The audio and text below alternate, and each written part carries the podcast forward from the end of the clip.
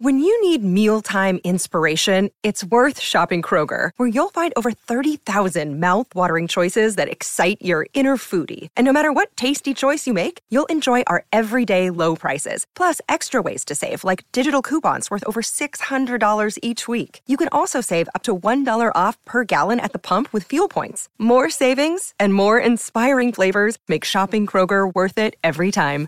Kroger, fresh for everyone. Fuel restrictions apply. Welcome to Hail Varsity Radio, the voice of Husker Nation. Insight, opinion, expertise, with the biggest and best names talking Nebraska across the state. Join the show on Twitter at Hail Varsity and at Schmitz underscore radio. Call in at 402-466-ESPN or 1-800-825-5865. Here's Chris Schmitz.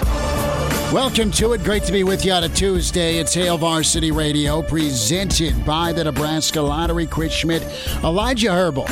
As uh, we get ready to roll, plenty to talk here. Mitch Sherman from The Athletic will be with us 20 minutes away in hour two. The good doctor from Chicago with Hail Varsity, Derek Peterson. Dr. Petey, he's all settled and uh, set up in uh, the Windy City. You got to see him at Big Ten Media Days. That was awesome. So, uh, truth be told, uh, we were roomies, and he had his setup of Air Jordans, which were really cool. That he wore it uh, at Media Days, and, and I made sure I didn't shake the room in uh, in this new hotel we were in, just right across from uh, from Lucas Oil, with my snoring. I, I tend to, to, freight train it uh, just just a touch. So Derek Peterson's with us. You can ask him, Elijah, if uh, there was thought to use a pillow on me. I've thought about it.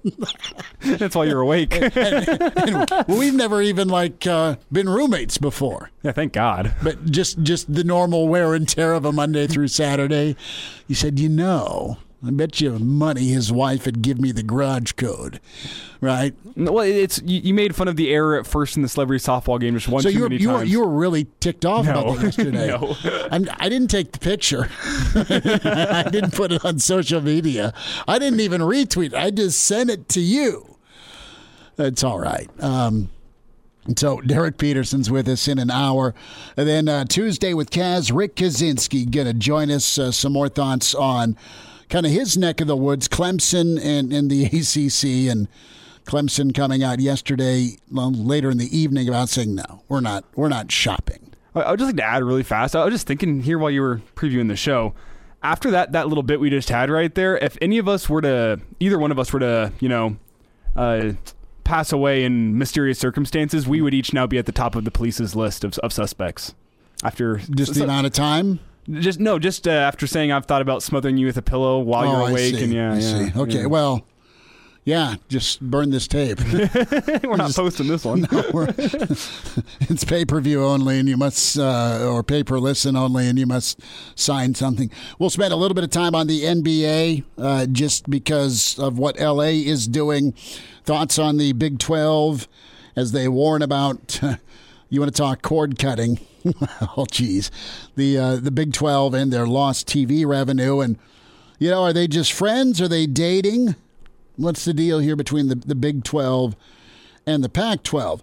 But our friends, uh, they're part of the Hurrdat Media family, uh, and uh, they do a, just a hell of a job with their podcasts. Good folks, and we will run into them from time to time at a brewery. I think we were at Kinkaider last fall. But uh, the uh, the Big Redcast, Go Big Redcast, put out a question, good response on it, and let's dive into this and let's spend some time on you know the first six. Right, we're getting to that point where it will be prediction time. Now I'm gonna I'm not gonna make a decision till I have to. I'm gonna wait for for a few more weeks of fall camp, and I know they're limited weeks as we get closer to week zero with Nebraska and Illinois. But I, I need to, to see that there's zero injuries, okay, before I make my prediction. Not that that's a, a, a thing you can control in season, but you know what you got to, to work with right before kickoff at 11 at Illinois. We're on the road for that uh, road show for week zero with Hail Varsity Radio Friday and Saturday. So listen, six games: Illinois, Fordham, Buffalo, OU, Sparty, Northwestern, and then to follow is Michigan. And let's let's just you're going to run into that Husker fan. There's fewer of them that say, "Give me six and zero." You're going to run into that Husker fan that's like five and one, and then you're going to run into a, a multitude that say, "Brother, it all depends on that opener against mm-hmm. Illinois for what happens." The other five. What should be, what is, what's likely, what's what's excessive. So that's what we're trying to pinpoint here is, you know, what's likely. I think it's likely Nebraska comes out focused, comes out hungry, comes out ready, comes out, dare I say, polished. No Kool Aid here.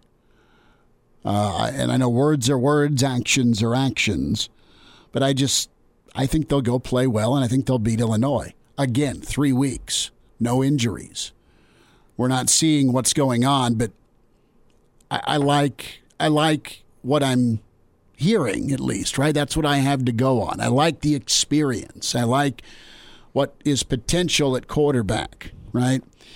And and I know what what what past history has been.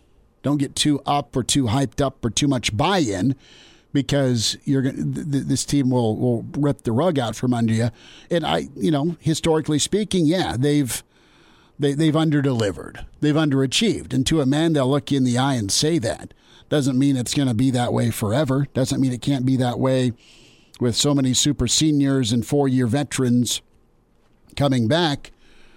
Um, they realize it's go time. And I think there's, I don't know, dare I say, a little bit more focus this season from, from the head man on down. Not that they're not focused, but I think there's urgency, is the best way to put it. Fordham, W. Buffalo, W. Oklahoma, uh, loss my my thing is is Sparty and Northwestern. Northwestern's always a dogfight. It's always tight. It's always close, and it's a hell of a lot better going into that game on a win than a loss.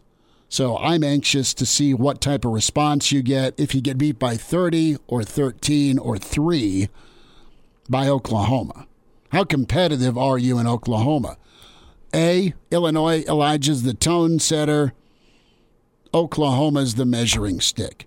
How competitive are you against college football playoff team potentially? How do you take that game? Do you show up and fight and and trade punches and just get beat by better talent? Do you have more of a a full game than a half like you did a year ago against Ohio State? Because I think that's what you're looking for against Oklahoma, isn't it? You're looking for more of a more of a, a put together performance uh, and and finish to the half certainly because you were you were in that Ohio State game a year ago for the first half until the final three minutes. Hmm, by God, you had a lead. you, you had a lead, and and you had a tie, and then they scored ten straight turnovers, helping with some of that ten, and then no pressure on Fields. Right back to yesterday's discussion about getting after the quarterback. Now Illinois sets the tone because you can lose to Illinois and still beat Fordham and go beat Buffalo. But then, you know, through your first six, you could be two and four. You've got it. You've got to get to and through Northwestern minimum, minimum four and two. Period. Now, it's not easy to to pull out of a tailspin early in the year. You can get better. You can get better as a football team. I believe that. And I think the Michigan State game is going to be a big response opportunity. Sorry, just not giving your money or my money on Nebraska to go beat Oklahoma. Crazier things, yes, but I just beat Oklahoma in Norman, right? With wh- where they've been, that'd be really cool if they did. But no, Illinois is your tone setter, uh, and uh, Sparty is your chance to, to I guess, crawl up off the mat, assuming you get knocked out by OU. Four and two minimum. I'm saying five and one possible. Anything's possible. Thank you, Kevin Garnett. But five and one, I think is I'm going to go from possible to doable. Am I crazy? I'm gonna say that Too optimistic? my my I don't want to say even say best case scenario because I can see a scenario in my head where Nebraska gets to five and one, though I find that extremely unlikely. Four and two seems like the one that makes sense to me. Uh, I look at the matchup against Illinois, first year head coach. I know all the returning experience, uh, but you still got to think Nebraska in year four under Scott Frost. You have some continuity. You're able to start at a further place than Illinois is able to start in the exact same amount of period of time. You don't lose that game Mm-mm. in year 4 Mm-mm. You don't lose that game because it it opens up two doors of doubt and a flood. I, I don't think Nebraska looks convincing in that win. I, I think it's going to be closer than a lot of fans want. There's going to be some some instances of Nebraska shooting themselves in the foot, and I think Nebraska is still going to pull it out a three point win, a six point win, a, a win nonetheless. That's how I see it. Fordham and Buffalo, I don't want to overlook, but I'm going to overlook a little bit here. You'll win. Uh, I- I'll look at those games once we are to those games. But for now, uh, there's more important games for me as a media member to be looking at. So Fordham and Buffalo, I'll chalk that up as a 3 0 start for Nebraska. Sure. Oklahoma, I think you look good against Oklahoma. I think you look better against Oklahoma than you did against Ohio State last year. I think this Nebraska team has gotten better, and I personally don't think that Oklahoma is better than that Ohio State team simply because I don't think Spencer Rattler is as good as Justin Fields. And in the world of college football, you're really only as good as your quarterback is. Uh, you can be great all around your quarterback, but if you have a liability at quarterback, you're not going to be in the college football playoff as long as it's still four teams. Really. I, th- I think he's really good. Rattler's super, super talented. He's nowhere near polished or as poised at this point in his career, in my humble opinion, as what Fields was coming off of a college football playoff job job uh, against Clemson. And this has some hindsight bias because, I mean, again, we got to see Justin Fields in the, the championship games last year. Uh, we got to see uh, him in Bears camp, and all reports out of Bears camp sound like Justin Fields has been like a massive Really improvement over Mitchell Trubisky. Sounds like he's been really good at that starting quarterback spot. And I just really don't think Spencer Rattler, uh, after seeing what I saw last year, is going to make enough of a jump to, to be as good as Justin Fields. So, I mean, when I look at that Ohio State game last year, I think Nebraska was competing with Ohio State at all position groups aside from quarterback and wide receiver. Justin Fields tore apart Nebraska, and, and Ohio State's wide receivers tore apart Nebraska. And I, I think, I mean, Nebraska was closer than the final score would indicate to that Ohio State team last year, uh, despite, I mean, Nebraska didn't look great last year. But I, I think whenever they were fired up, ready to go, had some momentum going into the season. I think that they uh, they played that Ohio State team tough despite the final score, and I think it's a, a similar thing for Oklahoma. They're going to play them tight. Uh, I don't think they pull out the win, but I think they're going to look better than you'd expect in a loss. And then uh, when I look at Michigan State and Northwestern, I see that as a, a one and one type thing. Nebraska's got the potential to go two and zero through there, um, but based on what I've seen the past three years from from this Nebraska team, I'm expecting one of those to be a, a disappointing loss, not a, an embarrassing loss, but one of those uh, games where you're you're watching on your TV and you kind of want to throw your TV at the TV screen just because it's it's disappointing as a Nebraska fan to watch them have a performance. I'm not sure which team that comes up against. And I think you you get a win in the other game. So I, I take four and two, three and three minimum. Five and one, best case scenario, but I think four and two is much more likely than three and three or five and five, five you, and one. you are out talenting everybody through these first six games, aside from Oklahoma. I'd agree. So that is why I think five and one is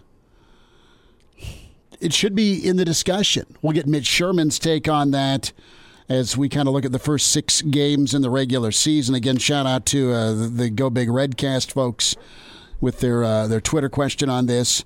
So if I'm betting, I think four and two is is needed. Uh, I think five and one also should be should be there. I don't think I don't think you go to Michigan State and, and drop it no matter what happens against Oklahoma. Blowout. If you lose on a last second field goal to Norm in Norman, let's just let's walk that hypothetical for a second. You can have emotionally draining losses. That's one thing we don't know about this team. We know with with their with their experience, we know that the veteran people there. There's been a lot of games. There's been a lot of crazy losses. They've had some real heartbreakers, right? So they they've experienced those. The bounce back can go either way. Do you get up off the mat and take it out on the next opponent, or do you wallow? Does that does does a tough, tight loss beat you twice? And that happens in college football. It's happened to this Nebraska team in the past three years. It has, and you've not you've not won more than three two games consecutively. You haven't put a three game win streak together. You haven't put a four game win streak together. But your your momentum, your your launching point, your tone setter for sure, Illinois. Your measuring stick is Oklahoma, and then your moxie. Right. What are you made of? What are you mentally? We've talked a lot about mental toughness with this football team you know, your mental toughness is tested for sure on the road the following weekend at Michigan State. And then the, the mother of all teams that makes you screw up or waits for you to screw up is Northwestern. And they do that to everybody, and they're really good at it. So there we go. I'm not going to act like Nebraska isn't going to have those those same mistakes they've made over the past three years. They're not. Uh, they're going to have those in games one through six. I just think when I look at the teams across the board in weeks one through six, you have a much better chance of being able to recover from those mistakes as opposed to in weeks seven through twelve. Your margin for error absolutely mm-hmm. right on uh, when it comes to, to level of opponent. Not that we're making out Nebraska to be like a playoff contender. We're talking about Nebraska as somebody that should find their way to the postseason. And to find their way to the postseason, they better they better go four or five and you know four and two, five and one uh, in those first six. But they're at the point right now, year four, four year quarterback, good offensive line. You figure they'll find somebody at running back, a bunch of skill guys. It'll take a while for the offense to gel. They, they, they shouldn't, or it shouldn't be expected that they absolutely hit the ground running like they've been in the offense all together for three years. No, they're not. They're not similar to the defensive side of the ball, where they've all been together and they've kind of been building together.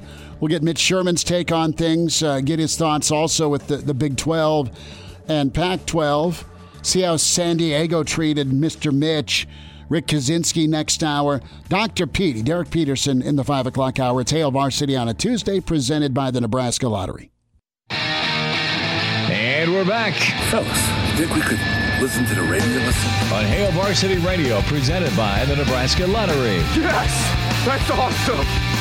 Thanks for spending time on a Tuesday. Hail Varsity, presented by the Nebraska Lottery. Chris Schmitz, Elijah Herbal. We say hi to Mitch Sherman, who's back. Uh, Mitch Sherman with The Athletic. Find him on Twitter at Mitch Sherman. Mitch, how was San Diego? It's an incredible part of the country. How are you, man? It's good to be back in Nebraska after a week in America's finest city, and I, you know, I say that only because it's the name. It's the uh, you know the the, the the the slogan for San Diego. But to me, I'm in America's finest state. So, uh, yeah, no, it's it's uh, it's good to be home. Good to be back at at preseason camp on Monday, and looking forward to tomorrow morning and watching uh, some stretching and special teams drills. That's right. The emphasis is on special teams, Mitch, for this year, and, and that's what's uh, going to start off practice. So I want to go back to, to your story with the athletic, and, and you kind of recapped yesterday's post practice. And, you know, what, what does a successful season look like for Garrett Nelson? Um, I think it involves more um, getting to the quarterback, more disruptive plays.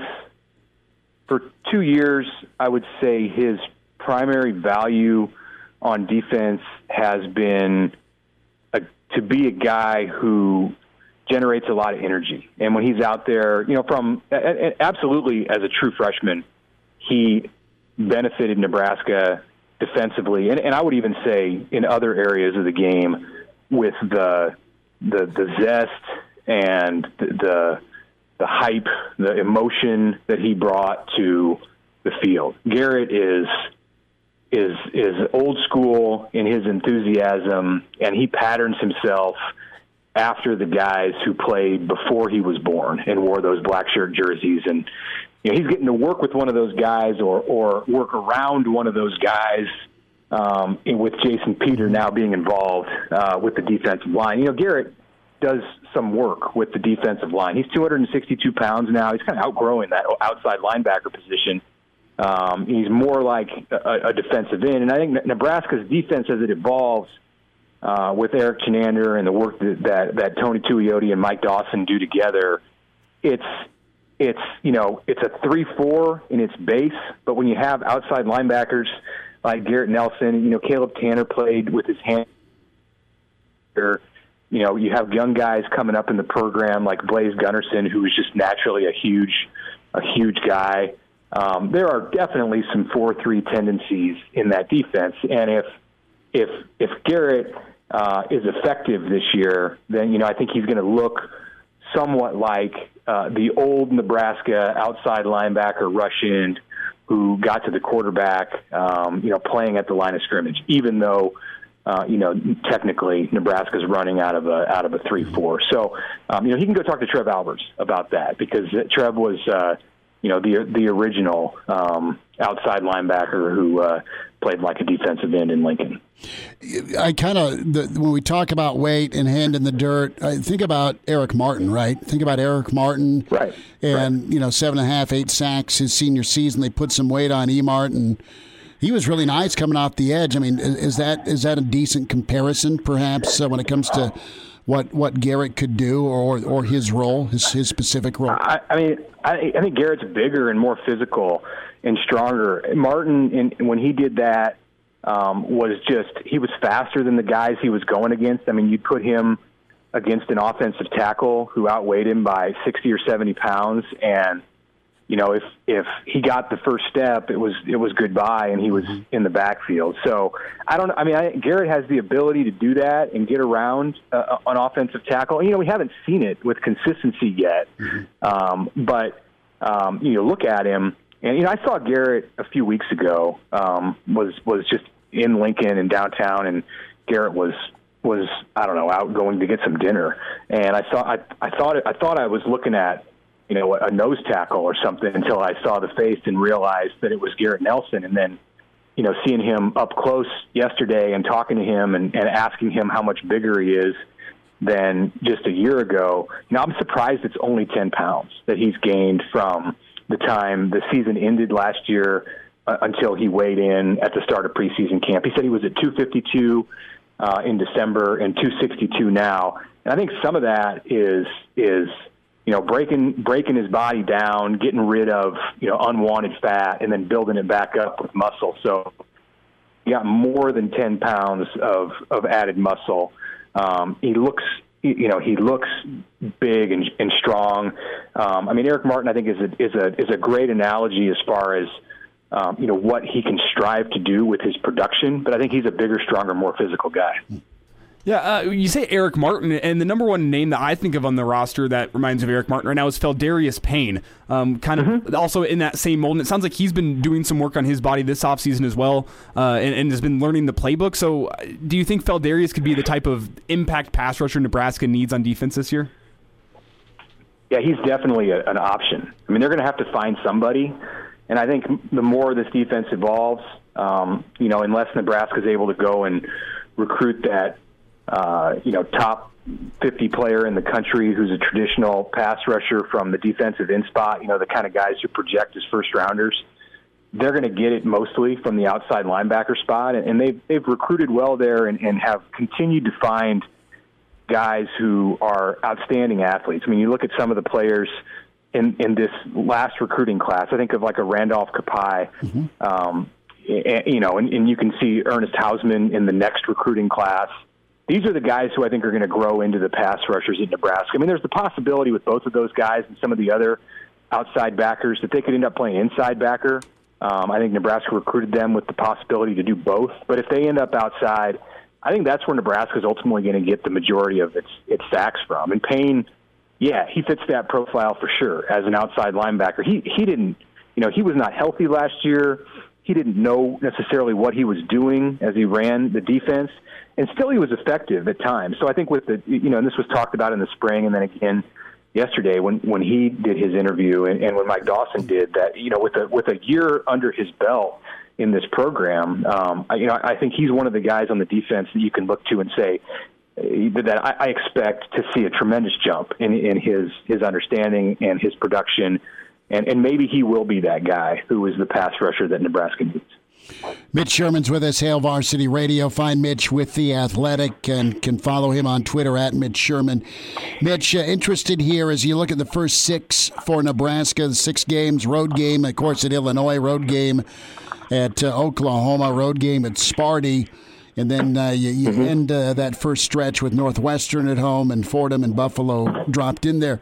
You know what's what's a, a decent mark record wise through that first six? Are you, you know, again three weeks till till kickoff? We don't know who's healthy, who's going to be hurt. Hopefully, nobody. Mm-hmm. If you're a Nebraska fan, what what's a good number? Four, five from a win total? Uh, what what what does it need to be for Nebraska?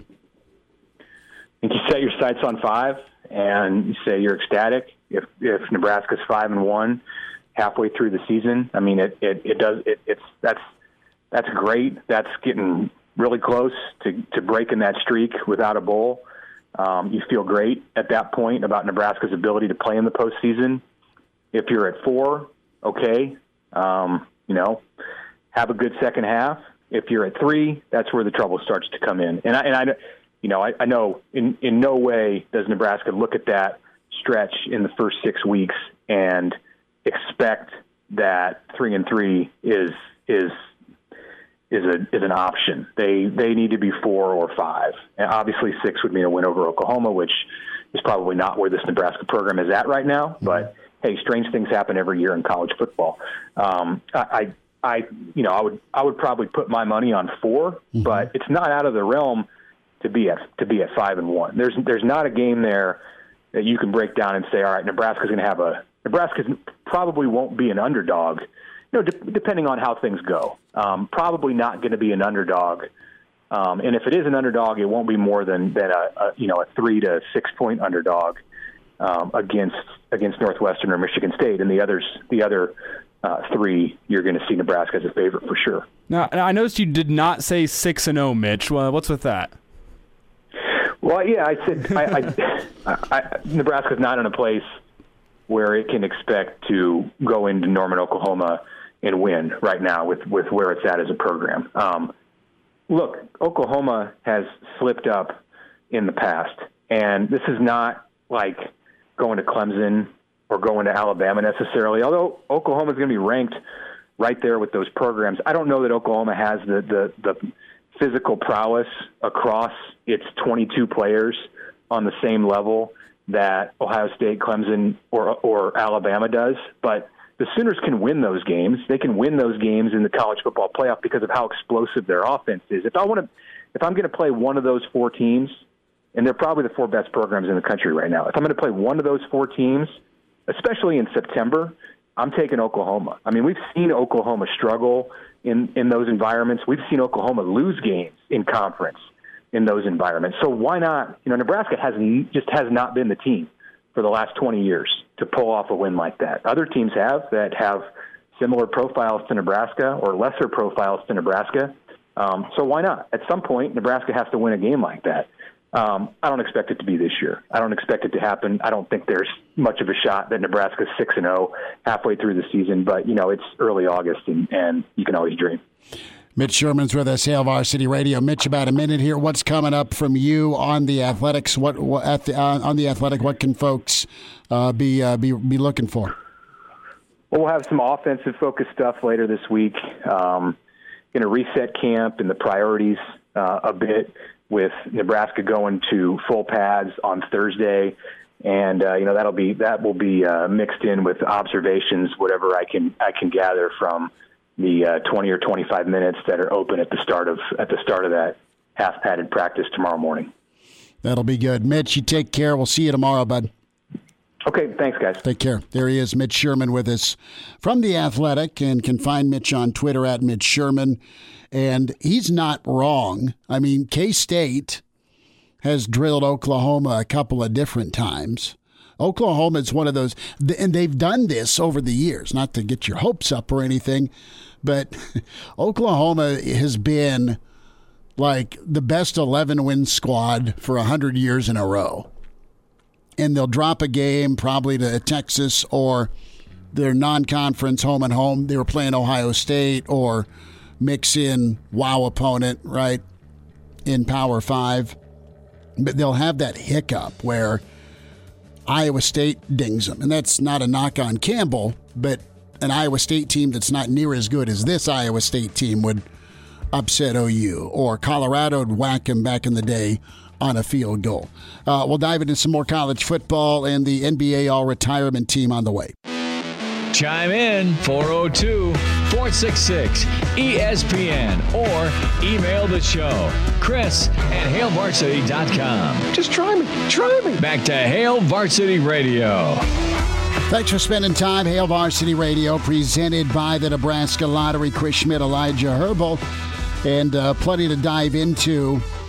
Uh, is Kansas on the Big Ten radar? What's the word out of Kansas City on that? We'll tell you in a moment. In uh, less than uh, 30 minutes, uh, Dr. Petey, Derek Peterson with us, Hail Varsity, as he is now our Chicago correspondent. And uh, we'll also spend plenty of time with Rick Kaczenski a Tuesday with Kaz coming up. Things got flat out nasty in I have three degrees on my wall uh, land. Okay. When we talk about the Texas legislature, the Texas president, and, and how, well, just cutting it got yesterday when it comes to Texas, the Texas president, and members of the Texas, was that Senate or Congress? Senate. Okay, the Texas Senate. So I don't know if if this gal and I, I lost my place here. What was her name? Oh, I don't. Uh, Exactly. uh, Somebody who's pissed at Texas. I'll have it moment. I No, have that- it right here. It is uh, Lois Kolkhorst. Right. And, and Lois is with the, the, the Texas state government. Mm-hmm. And, and then this is the president of Texas answering questions about the departure. Enjoy this. What's your athletic budget? It's over 200 million. It's probably 220, 225 in that range. Where does that put you in the U.S.? Uh, depending on the, how you count, probably first. And that's without a winning football team of late. It's in, in spite of our of spite of our football team. We, we've been winning, just not like we like to win. Three and seven against the Horned Frogs. Um, so um, maybe your fan base would rather lose to Alabama than TCU. So That's Jay Hartzell, who got uh, hit on both sides of the cheek with a steel chair from the Texas Senate on realignment. Man, that was nasty, but well done. My question, and, and while she came off the top rope for sure, like that was just brutal. Um, It was sweet. he They said, are three and seven against TCU, and, and the, uh, the the great perspirer. But, but but my question is, is she asks, where does that put you in the country? And he says, first, depending on how you count it. How do you count your athletic budget in a different way that would put it like I, I'm? That's completely unimportant to the topic, but like, how how do you sidestep that question by saying, yeah, we have the biggest athletic department in the country, depending on how you count it? Like, just count the dollars and cents. People answering questions and asking questions in that setting are marvelous. It's sidestepping or creating. Oh, I've watched presidential debates. Yeah, I'm. I'm they they are they are skilled with their words. Barry Switzer says no worries at all uh, this morning on on OU and their transition to the SEC. Every week, I've said it's going to be like playing Texas, and of course, Texas has been down some the last several years, but Texas has been has been the powerhouse on our schedule.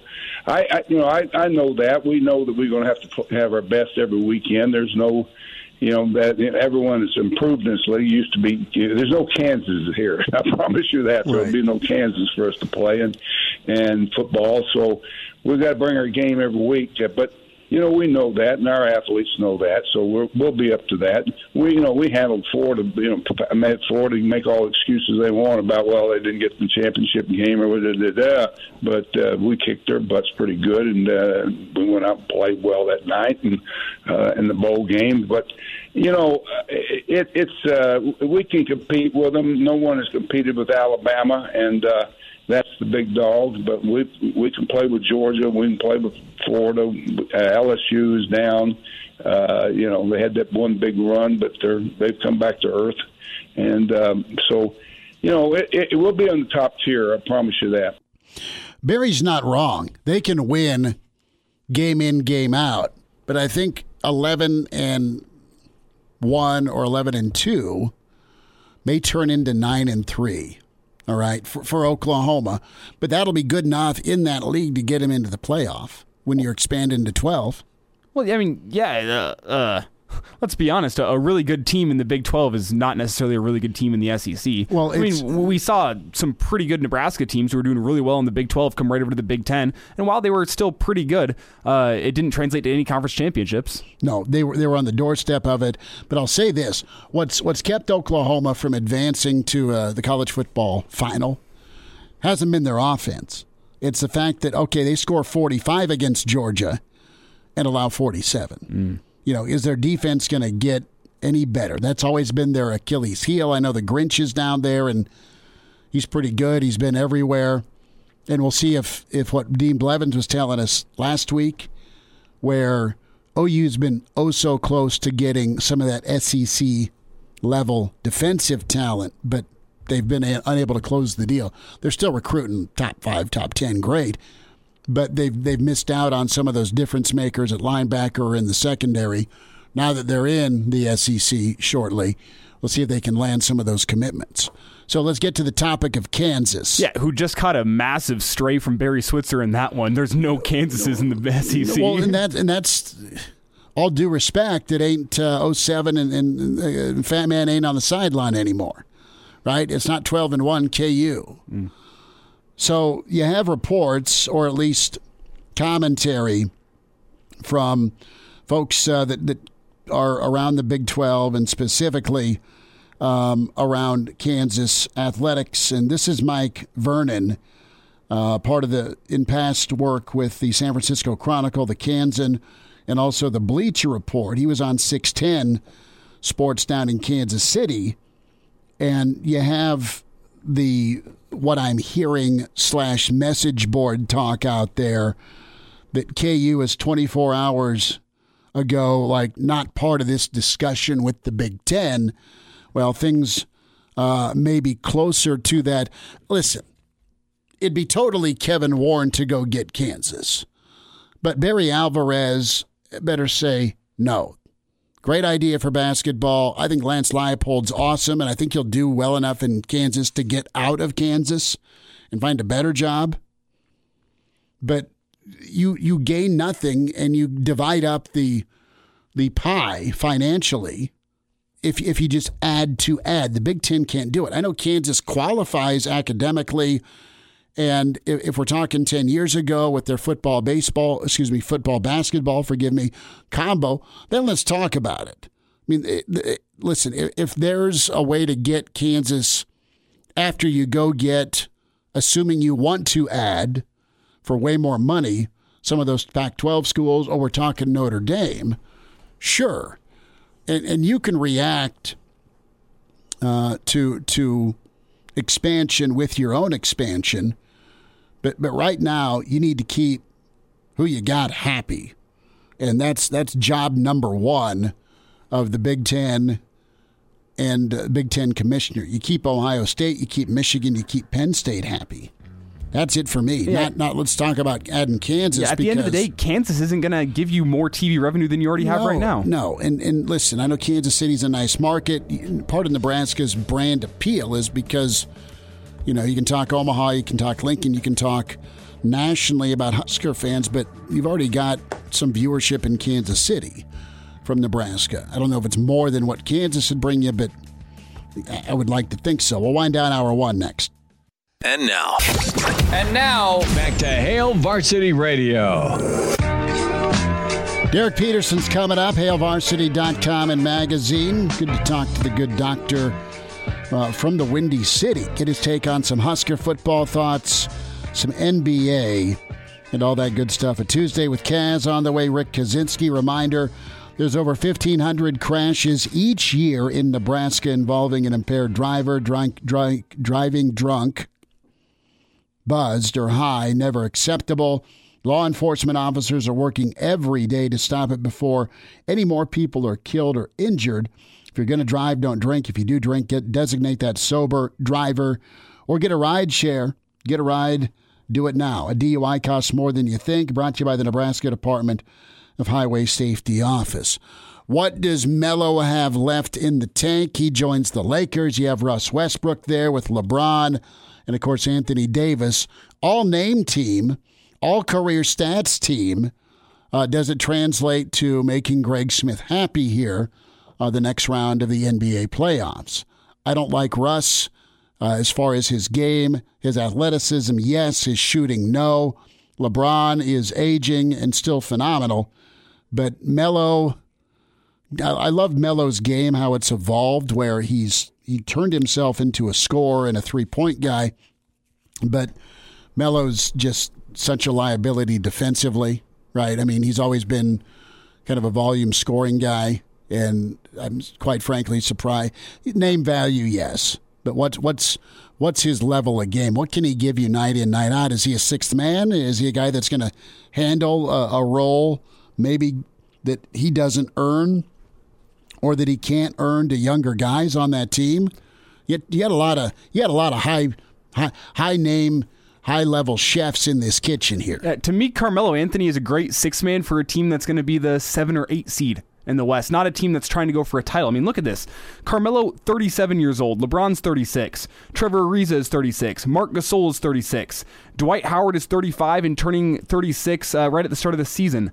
Uh, Wayne Ellington, who's on the roster, is 33. Kent Bazemore's 32. Russell Westbrook's 32. Like, that is just a retirement team right there. But these guys aren't going to play anywhere else in their careers. Carmelo isn't going to play anywhere after LA. Marc Gasol has already said that this is going to be his last year. Uh, Trevor Russ, Ariza Russ has been renting else. versus buying. I mean, think of the, the the moves he's been making, man. Washington, Oklahoma City, Houston. I mean, it's been everywhere. It should be noted that since this show has begun, uh, the Lakers also signed Kendrick Nunn, who is a, a little bit younger and provides a, a bit of a, a three point shooting threat, and that's what they got in Bazemore and Ariza. The question is, is just can these old dudes defend anybody? Well, well, no is the answer, unless they are just crafty Saturday, Sunday morning pickup ball Manu Ginobili type, and I don't see that. We're gonna have to get Greg Smith's take on this next time we get recruiting recon because he seems, from what I'm seeing from his Twitter feed, he seems excited by the the moves the Lakers are making. And while I, I don't think they're bad moves, I think they're going to get the Lakers a, a, five seed in the playoffs, a six seed in the playoffs. I don't think it's enough to get. Uh, I, I I shouldn't bet against LeBron, but it doesn't seem like the type of roster that is going to be able to help a 36 year old LeBron James make it to the NBA Finals again. That's where they're at. I mean, they're just playing for for rings not what can we do or can we put this. Has Melo won a ring as kind of a tag along yet? He hasn't, has he? He has not. No. Because, I mean, Melo was special for a while. Then he went through his like his, his tantrum period, and then he kind of fit in. I know he was in Portland. We'll see. We'll we'll talk to Greg this week.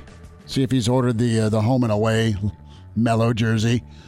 Derek Peterson's on the way. Get his thoughts on uh, Plutty. Hail Varsity Hour 2 on the way with presented by the Nebraska Lottery. Welcome to Hail Varsity Radio, the voice of Husker Nation. Insight, opinion, expertise, with the biggest and best names talking Nebraska across the state. Join the show on Twitter at Hail Varsity and at Schmitz underscore radio. Call in at 402-466-ESPN or 1-800-825-5865. Here's Chris Schmitz.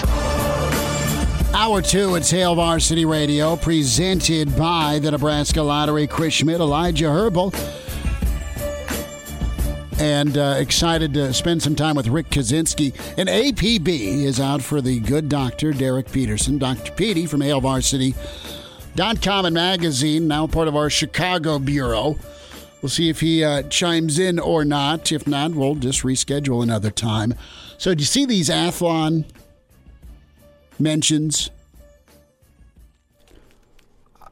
I'm I'm stuck between a conversation with you and trying to find Derek Peterson, see what he's well, up to. We, but I, we texted him. He can call back. You got a voicemail to him, right? yes. Okay. So, uh, uh, just uh, give me a brief synopsis. I opened the article Okay. and haven't got a chance to dive deeply into it. So give me give me a little synopsis here. Well, it isn't good.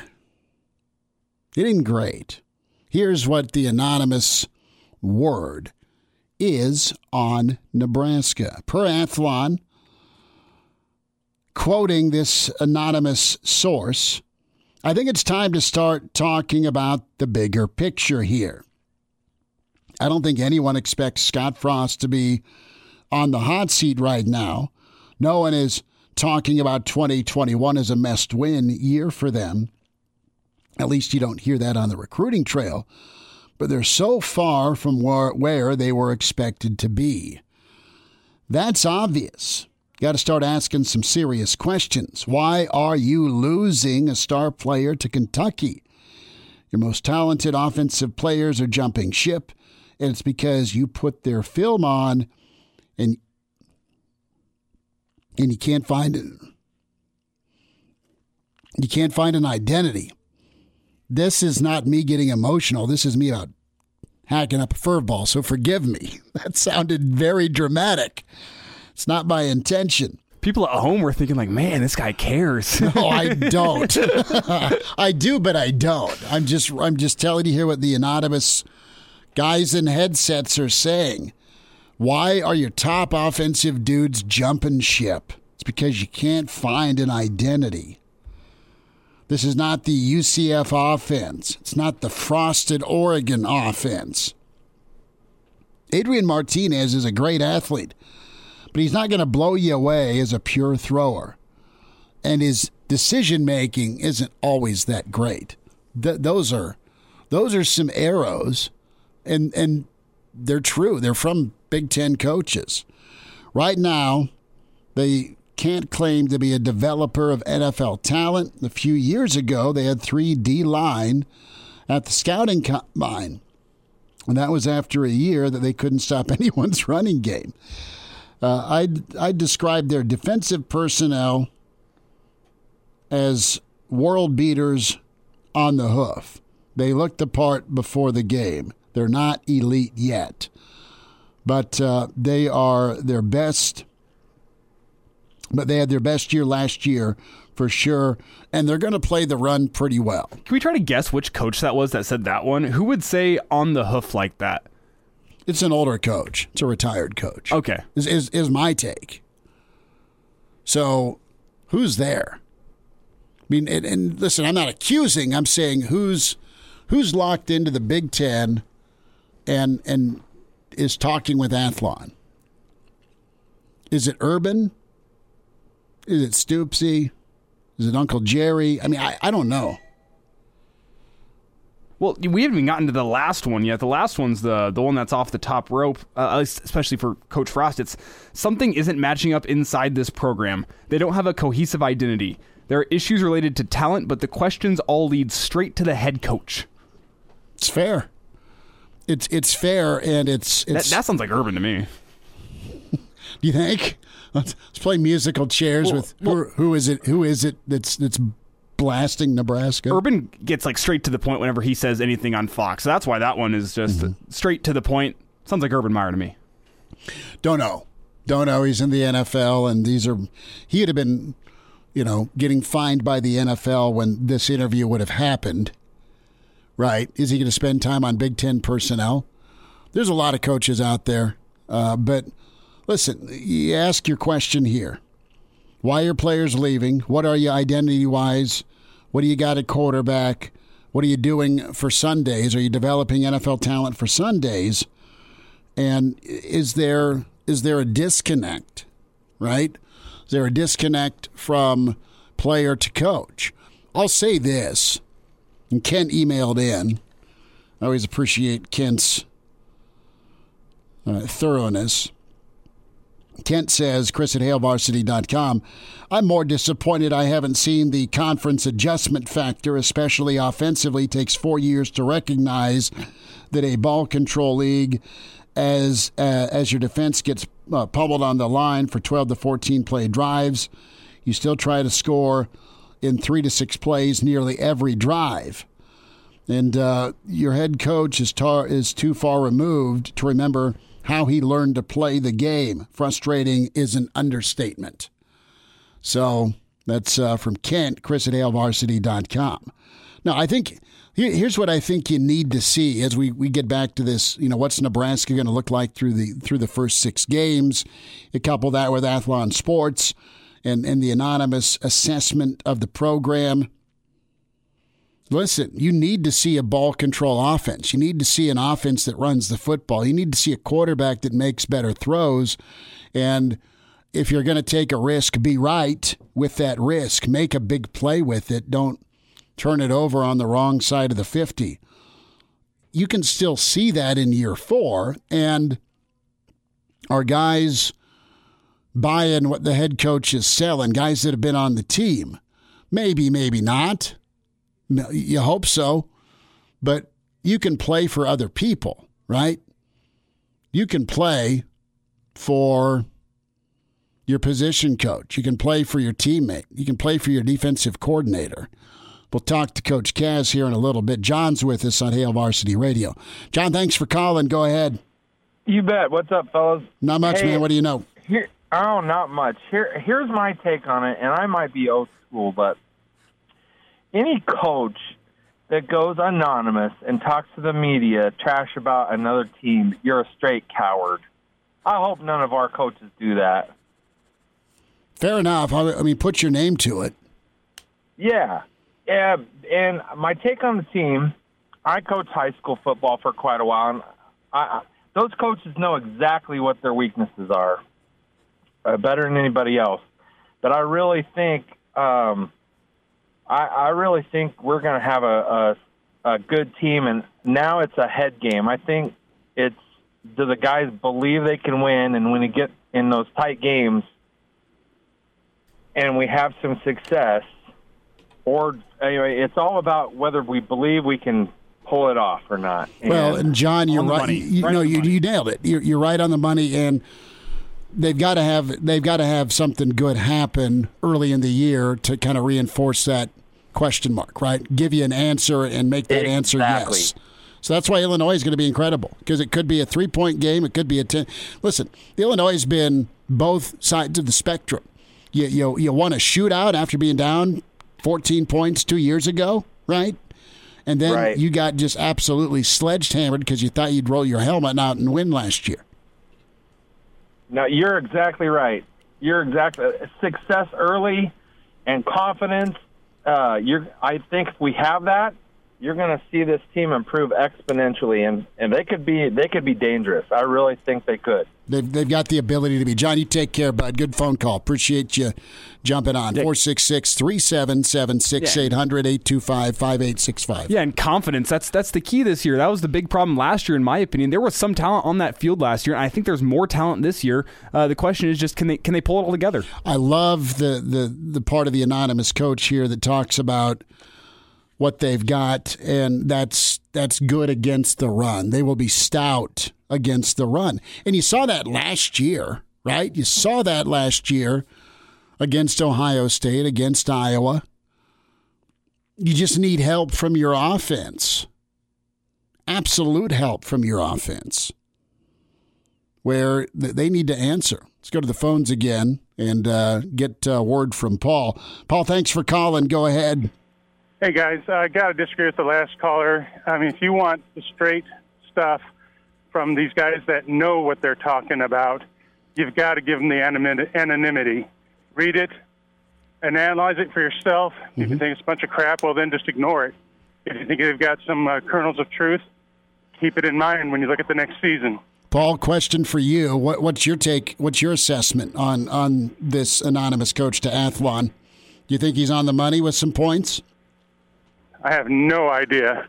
All I would say is that I am a loudmouth braggart who loves his Huskers like no other Husker fan in the entire state of the Union, including the territories. And I just want to tell you that, yeah, I think we got a good shot at getting to a decent bowl. Maybe, maybe come November, we might actually still be in contention for the West Crown. That'd be nice. That'd be nice if you're a Nebraska fan. Paul, thanks for the phone call. Sure. All right, there he is. Paul saying, "You know what, brother?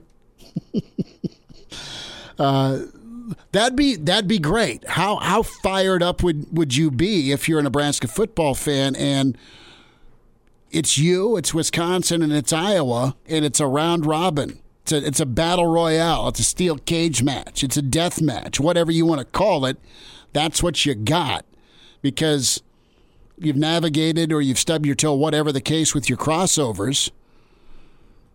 And and it's on you guys to to win because that's how it comes. November, brother, is going to be I mean, this. This will be fascinating. This these first six we've talked about fascinating. What do you do against Illinois? What do you do against Oklahoma? How do you respond with whatever the result is? Your final two, road and home. Then here comes Michigan. You sneak in Purdue. Here's Ohio State. And then boom, boom, boom. You've got uh, Minnesota, Wisconsin, Iowa. I mean, it, it the finish is is gonna be fun. The start could be fun. And you know what? You've heard a couple of different Husker fans. One that disagrees with the anonymity card on a coach assessing Nebraska football, and, and you've had that, that's why folks are talking hot seat. That's why folks are questioning direction of the program, and it's it's okay to bring up connection. You know, something's not matching up inside the program. They've been uh, strength and conditioned elitely, elite level. You see how big and strong and, and physical they are. You just got to settle to the identity point. And we talk about this every year, and it's not a new script identity wise, Elijah. It just isn't.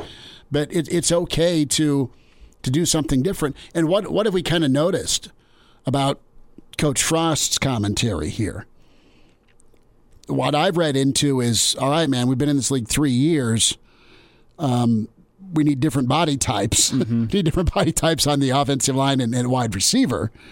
You know, if you're going to change body types, it, it's okay to go to more of a ground and pound or downhill run attack versus what you were killing folks with because you got 90 plays. There's been some admissions of, all right, man, we've had to, to kind of gauge our, our neighborhood here and see what uh, see what we need out on the front porch.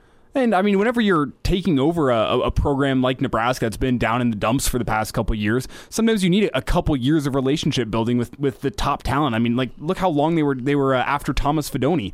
It took them time to, to get Thomas Fidone into the boat, and uh, the the first recruiting class that Scott Frost had here was terrible. Let's let's be honest. Looking back in hindsight, what seventy five percent of them are gone now. Hmm something ridiculous like that. So what's not matching up is the fact that Scott Frost was not bringing in talent that was going to be able to succeed in the Big Ten. Uh, does he have that now? I think personally, on paper, um, they're closer. Mm-hmm. They're a lot closer. And the question is, do they have the, the confidence? Can they can they uh, just have the confidence to go out there and, and believe in themselves and, and, go get a win? You, you got to go do it. They've not done it, and and the, and through no fault of their own with the last three seasons, it's it's. I mean, yeah, you got to go make plays, but it's you also got to be coached to be in position to do it too. It's two way street, is what I'm saying between coaching and player execution and being ready for that moment, right? And there's been too many that have slipped away.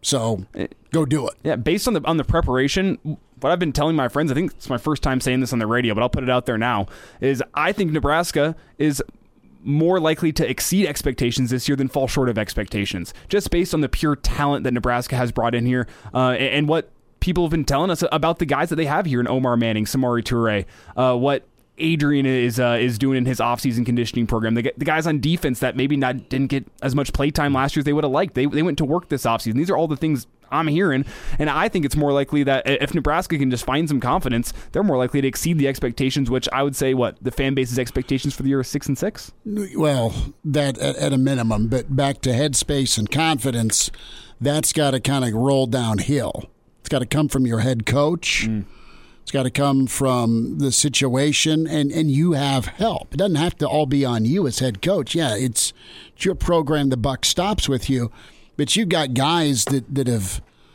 done well in their careers, specifically uh, Coach Lubick, who we'll hear from tomorrow. But he's called a lot of plays, put a lot of game plans together. Not that you haven't or can't in your career, but sometimes two heads are better than one. And listen, find a running back. I think you have God gifted talent on the offensive line and just run away and hit somebody. Make it seven yard gains in fourth down. You know, win in time. Uh, Rick Kaczenski on the way. Tuesdays with Kaz next. And we're back. Fellas, think we could listen to the radio listen? On Hail Varsity Radio, presented by the Nebraska Lottery. Yes! That's awesome! Back to it. It's Hail Varsity Radio, presented by the Nebraska Lottery. It's time for Tuesdays with Kaz. We say hi to defensive line coach at Nebraska and Iowa, Rick Kaczenski. Kaz, what's good? Uh, football's around the corner. How are you? Hey, bud. How you doing, man? Yeah, right around the corner. Getting started. The uh, games will be here before we know it.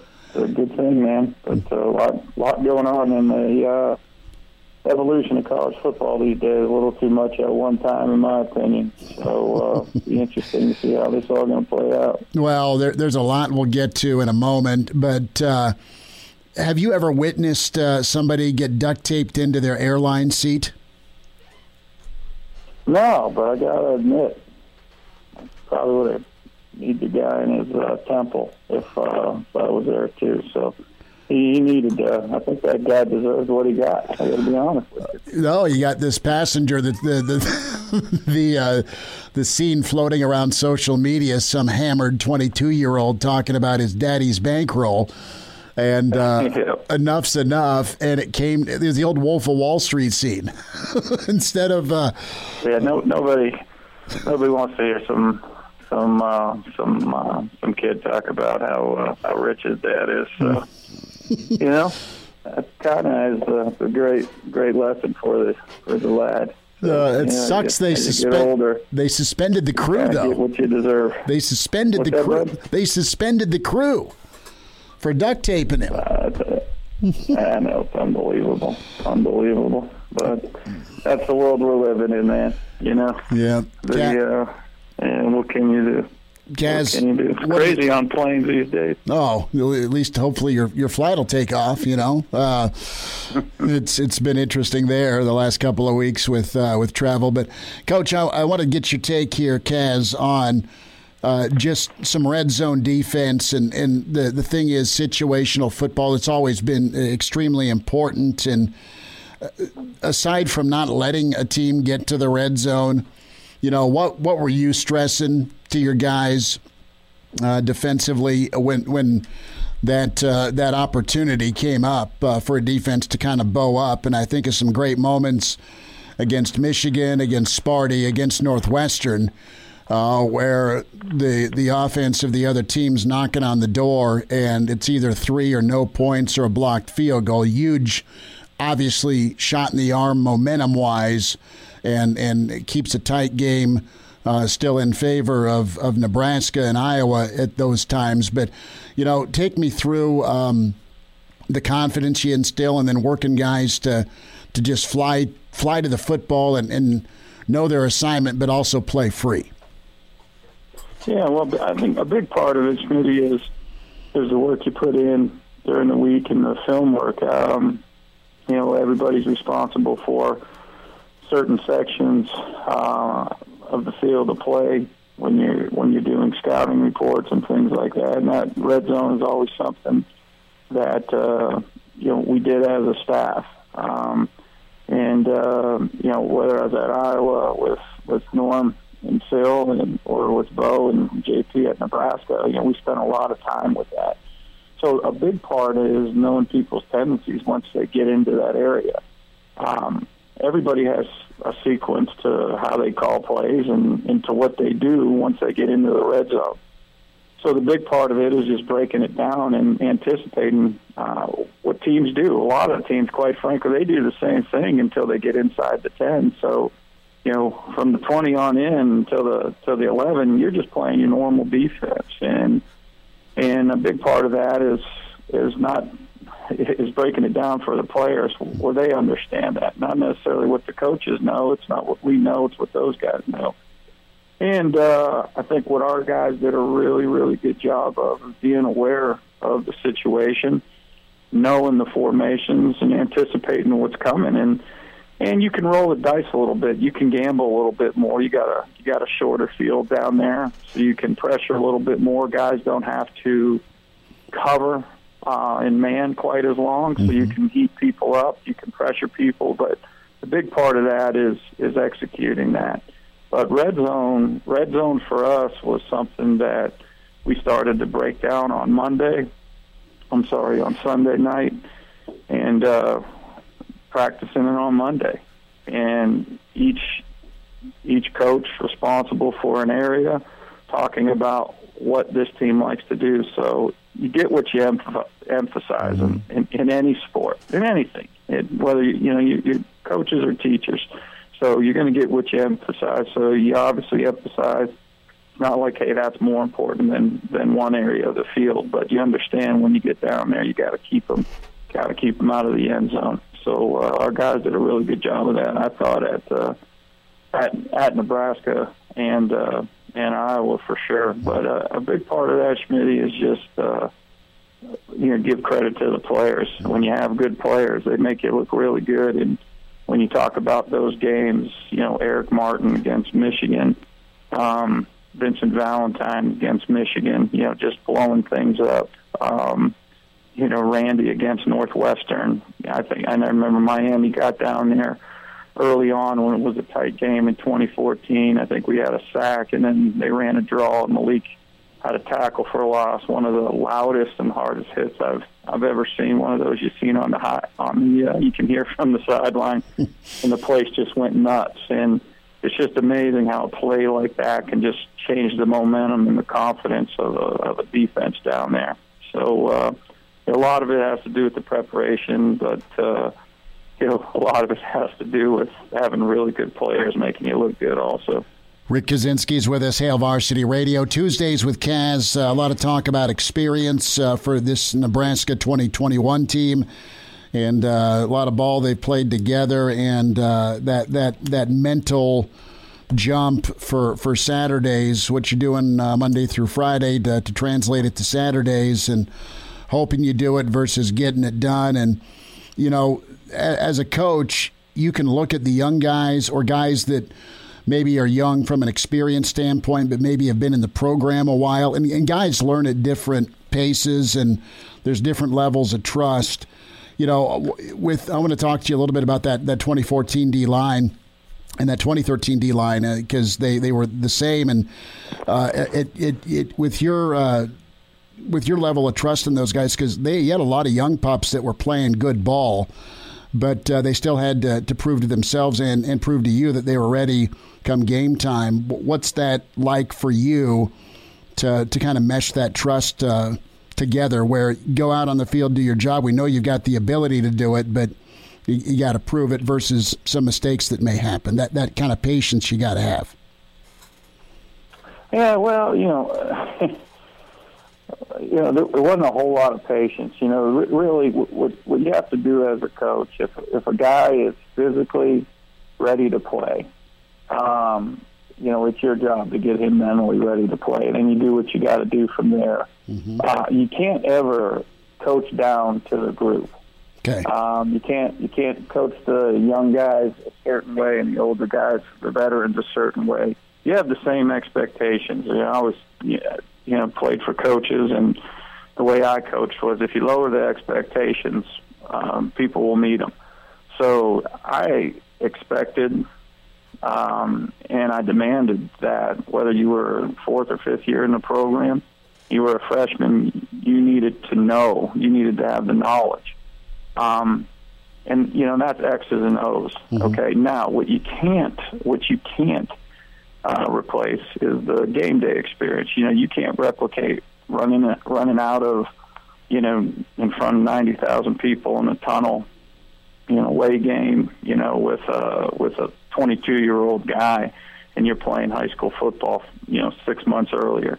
You know, you can't replicate that, but but that's why you coach hard in practice. Mm-hmm. That's why you set standards. That's why you demand the discipline that it takes to get on the field.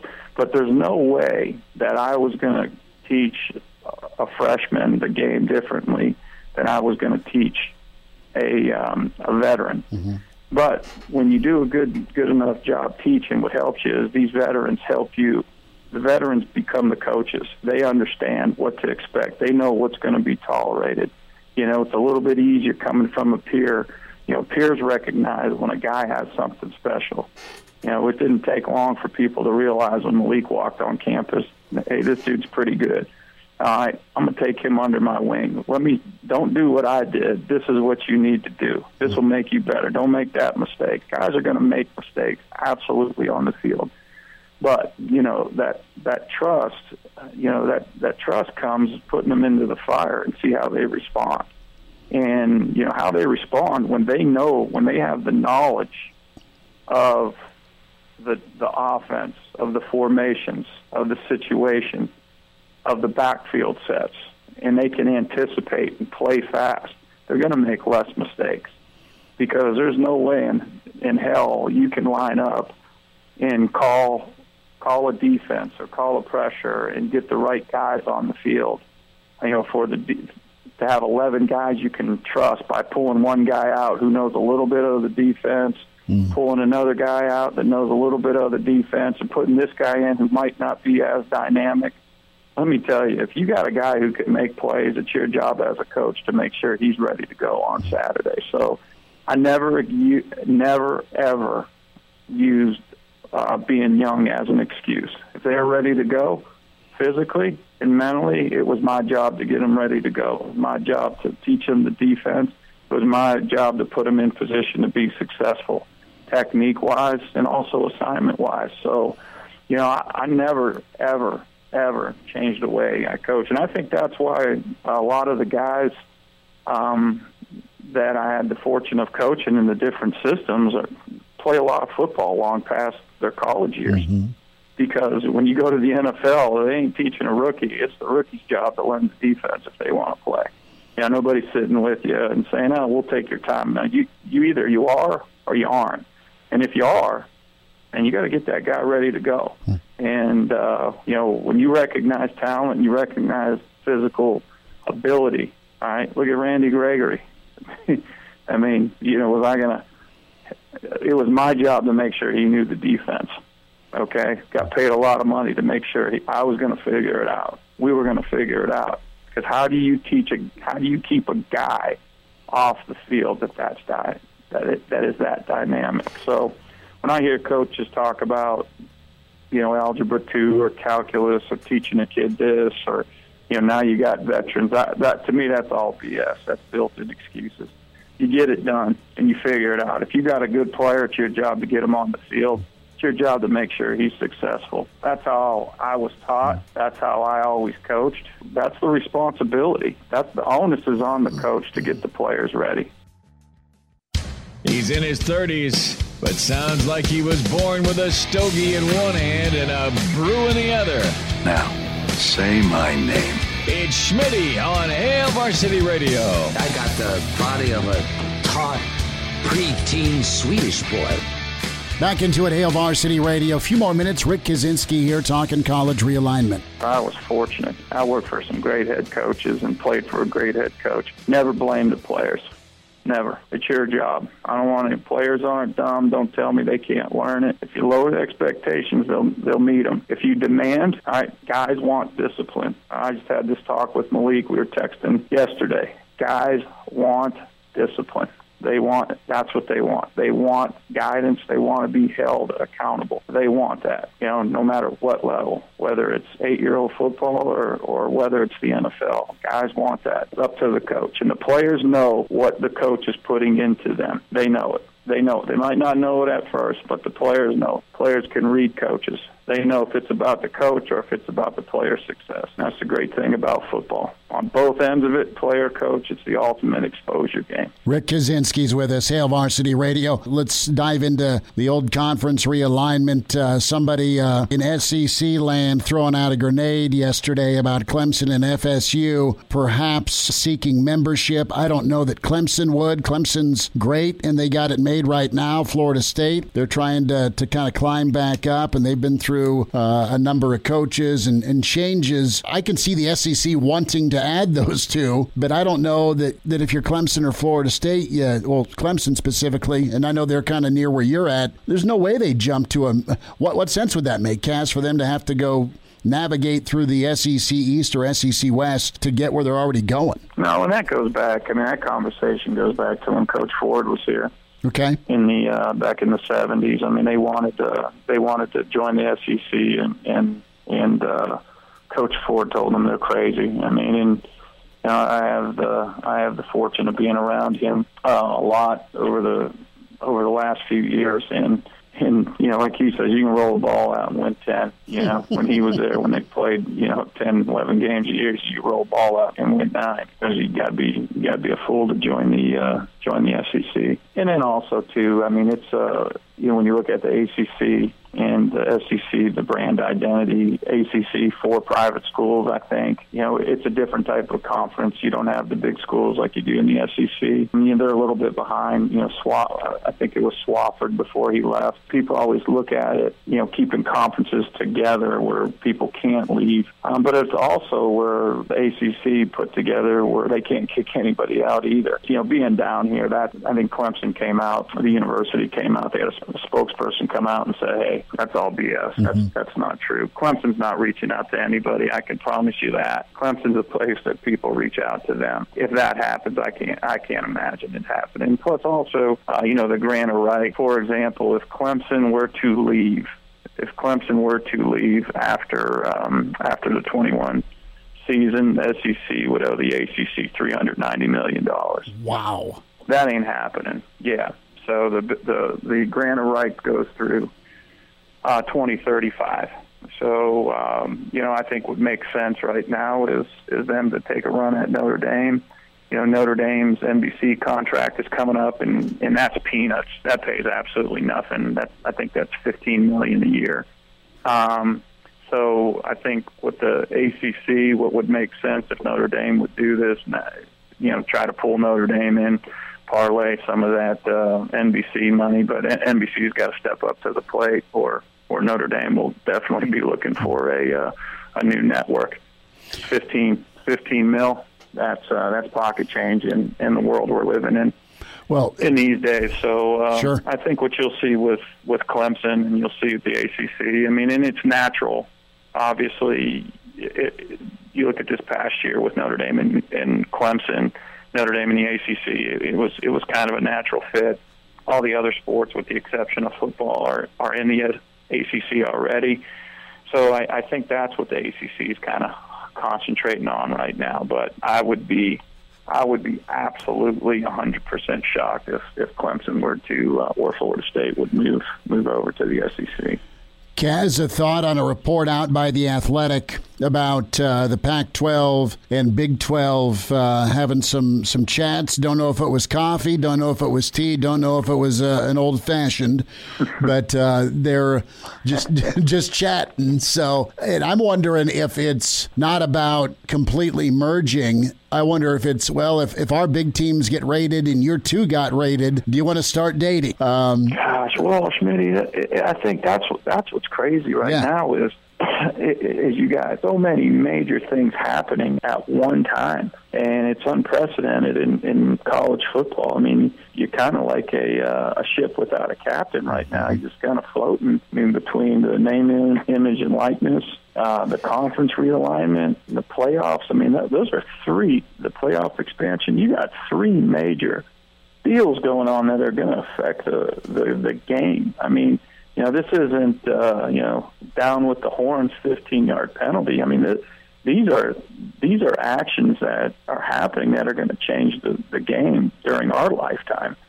Um, so you know, and when those things happen, you're going to hear all kind of rumors un- until like Clemson. That's why I know when Clemson comes out and says through a university paid spokesman, we didn't reach out. I believe it. You know, all this other stuff right now with their hit pieces, and I understand them. I, I read it too.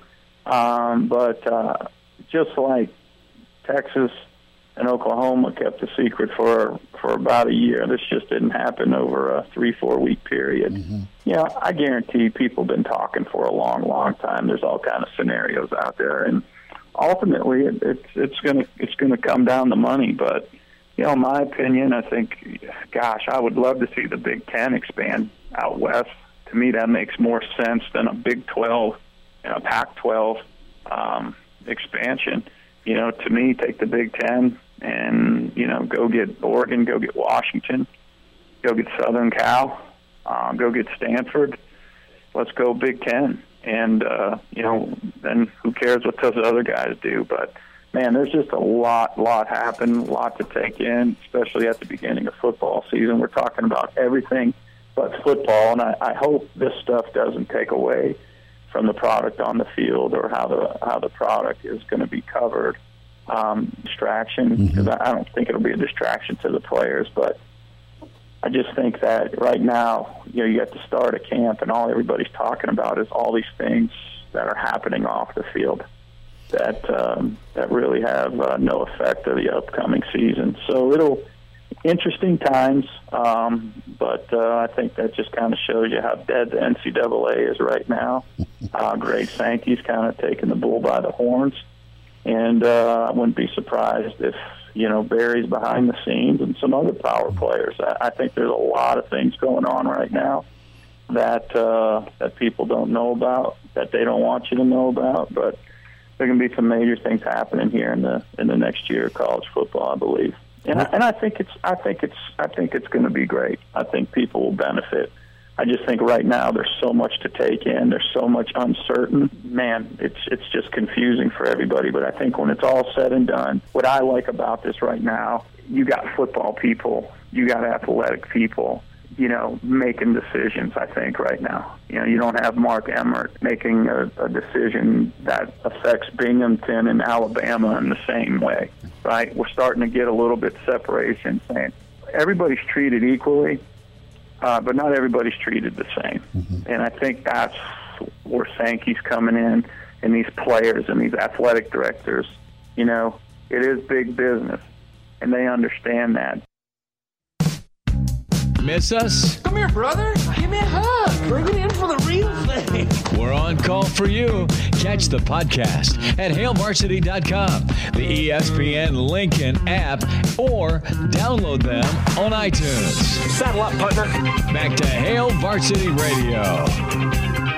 Final thought here as we wind down a Tuesday with Kaz, Rick Kaczenski on Hail Varsity Radio. And uh, last thought here from Kaz on who's going to be making the calls here, the input from conference realignment. Let's let people make decisions that have been in the arena, that understand how to make these decisions without just reading a, a notebook of notes and bullet points on. Uh, how much money each conference is making and what rules we should have and what rules we shouldn't. So I think that's the direction we're going, and that's about all I know right now about the same as you, Schmitty, which isn't much. I know I don't like old fashions, but I got a feeling you do.